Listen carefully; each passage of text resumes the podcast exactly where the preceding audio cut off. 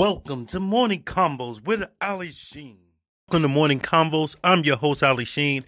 And on this episode, I'm going to discuss the myth that the racist Democrats left the party in 1964 over the civil rights legislation to join the Republican Party. It is a ridiculous notion that I will dissect right now. So let's get to it.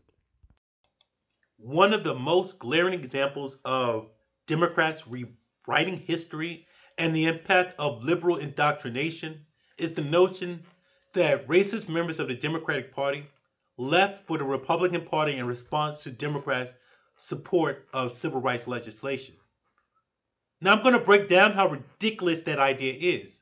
First, it doesn't even make logical sense if you knew the history of both parties. At that time, Republicans were the champions of civil rights.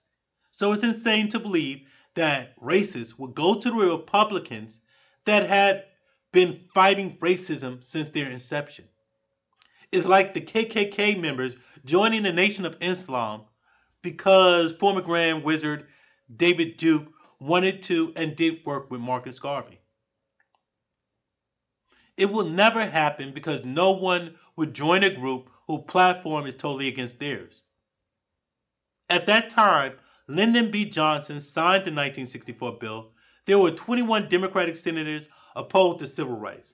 Out of these men, only one joined the Republican Party, and that was Senator Strom Thurmond.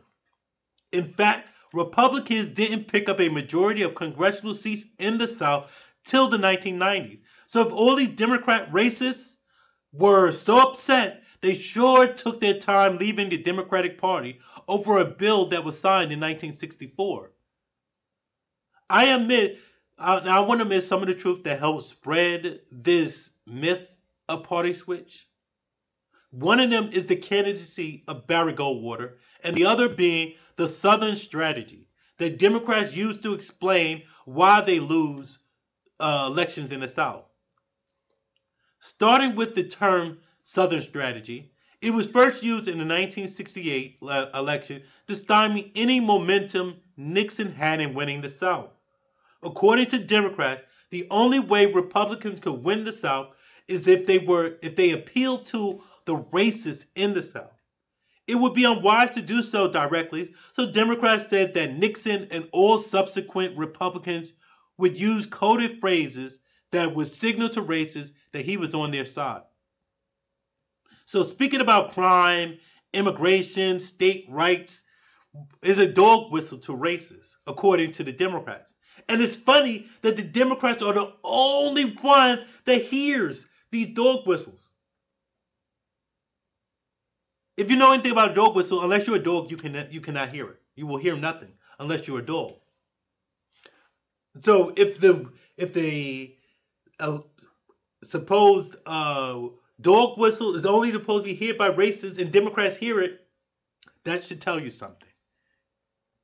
In a world dominated by leftist ideology that is taught almost exclusively in our schools, and the corrupt leftist media that facilitates our indoctrination, it's no wonder that myths of the Southern strategy and Democrats losing their racist agenda prevail in spite of evidence debunking it. Republicans wasn't helped by the nomination of Barry Goldwater. He was portrayed and viewed by blacks as a racist. He opposed the Civil Rights Act, and using leftist logic means he must have been racist. That is unfortunately not true, even though it was believed by many. Barry Goldwater was and is was because he's dead now an ideologue. His libertarian views is what had him opposing civil rights. He believes, as does our Constitution, that the civil rights was a state's issue and not something the federal government had any business in. This was true, even though this is true, even though I'm thankful. Don't get it wrong, I am thankful for the passage of the bill. However, the fact that it was unconstitutional shouldn't be ignored. Barry Goldwater who Democrats would call racist, had been a founding member of the Arizona NA, NAACP. NAACP. I don't know why I said it like that. He helped. He also helped integrate the Phoenix public school system. These things are not mentioned because why let the facts get into the way of a good story? It was never the members of the party that switched in mass. It was the ideals of the voters. The South simply stopped being the epicenter of racial discrimination. They became more family oriented and religious. These values are what drive the voters in the South. That's why black Republicans can defeat white Democrats in the South. Because it's values, values, not race, that concerns most Southern voters. But Democrats, they need you to believe that Republicans are racist. How else are they going to maintain the uh, majority of blacks giving them their votes? It's certainly not by helping blacks escape poverty or helping ameliorate the housing conditions and the poor schools they have to endure. Democrats rather give you the crumbs that fall from their plate than give you a seat at the table. A seat Republicans are still offering, but Democratic voters' indoctrination runs so deep that they dismiss Republicans' overtures as tokenism. Democrat voters pay more attention to the words of their Democratic politicians instead of the actions of those politicians. If they paid more attention, they would see that the alleged racist Republicans have done more for the black race than your alleged champion, the Democratic Party. Now, if I'm wrong, please show me factually how I'm wrong. Don't come to me with hyperbole. Don't come to me with some leftist nonsense. Come with me with actual facts if I'm wrong. If you can't shut the fuck up with that party switch nonsense.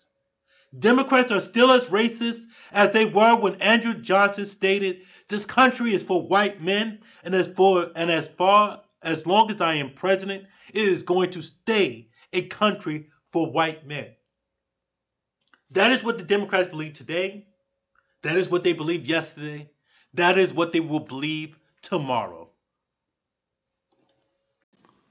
Thank you for watching my podcast. Subscribe to the podcast. It's available on Apple Podcasts, Google Podcasts, Spotify, TuneIn, Stitcher, Radio Public, and anywhere else podcasts are found.